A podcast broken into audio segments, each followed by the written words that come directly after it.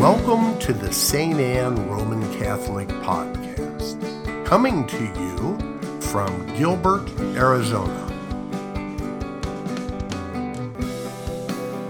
We pray that God will bless your time as you listen.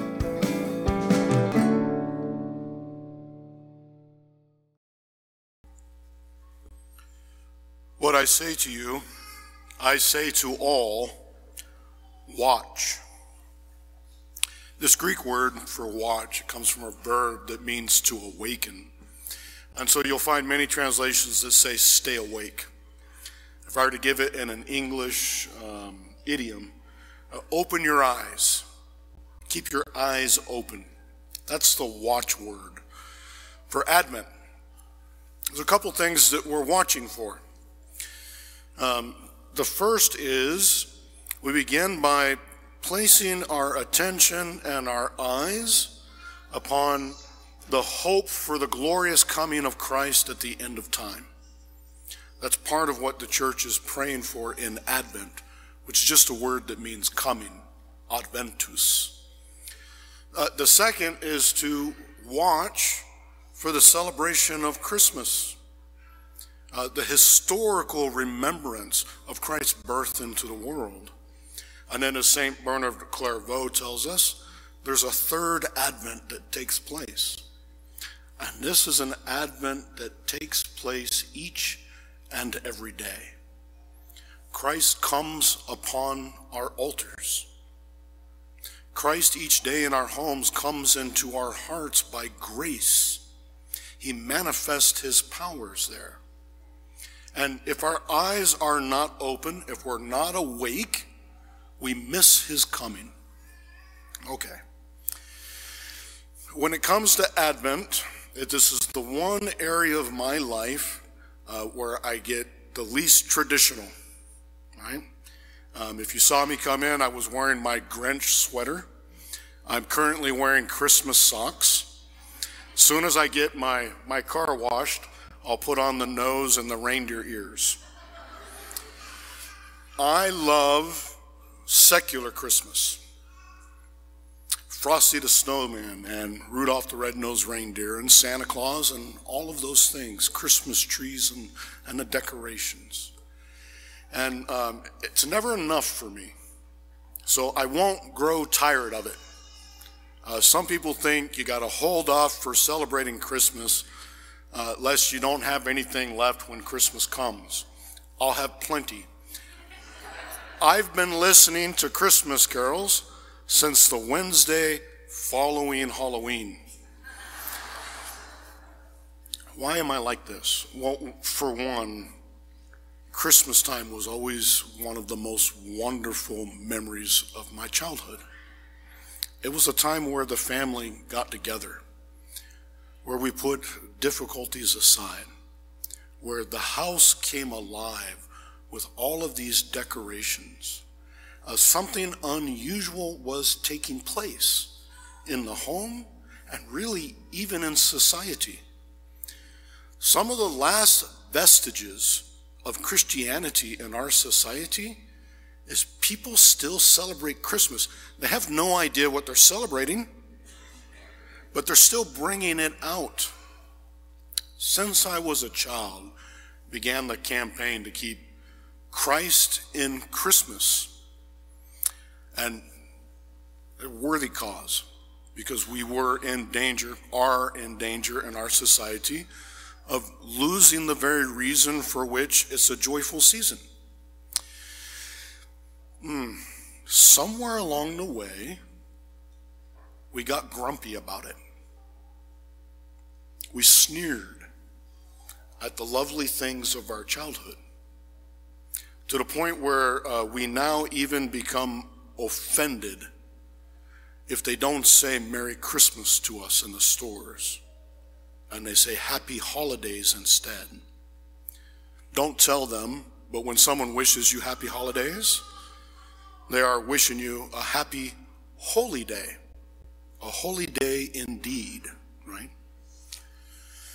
I think the way that you beat commercial Christmas is to be more joyful about our hope in the babe born in Bethlehem, our God in the flesh, to put up more decorations than anyone on the street, and to keep them longer than anyone else. The rest of the world has um, the various preparations for the kind of joy that you and I have. Um, there's an increase in generosity. There's um, the practice of gift giving, although commercialism grabs us by its glitter and gets us to uh, stack up the credit card. So after Christmas, what you have is the anxiety for paying it off in the next six months.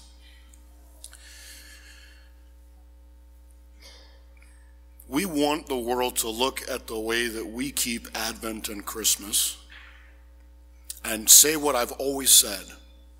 I know that we're an Easter people. I am a Christmas Catholic. That's my favorite season. We do Christmas better than anyone else. It doesn't get better than a Catholic Christmas. We want them to see our joy our love for God and for one another.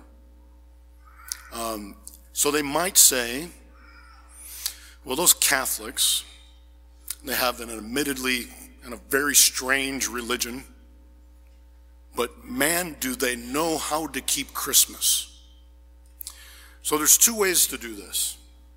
There are some who are very traditional in their approach and they want to keep the older penitential version of a Christmas.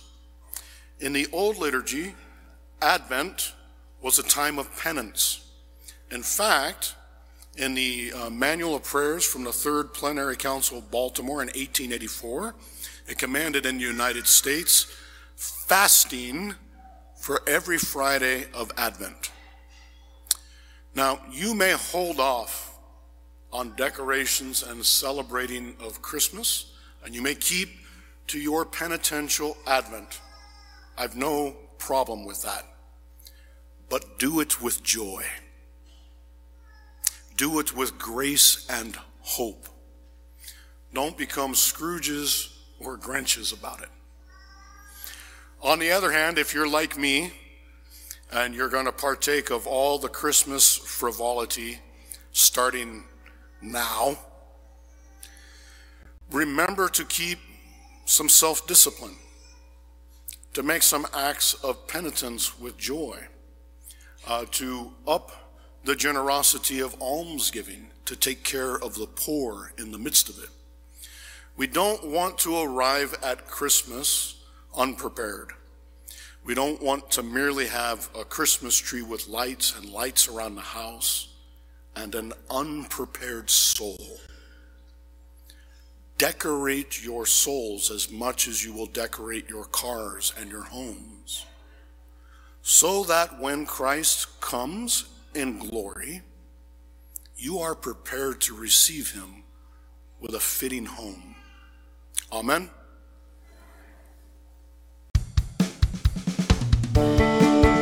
Thank you for listening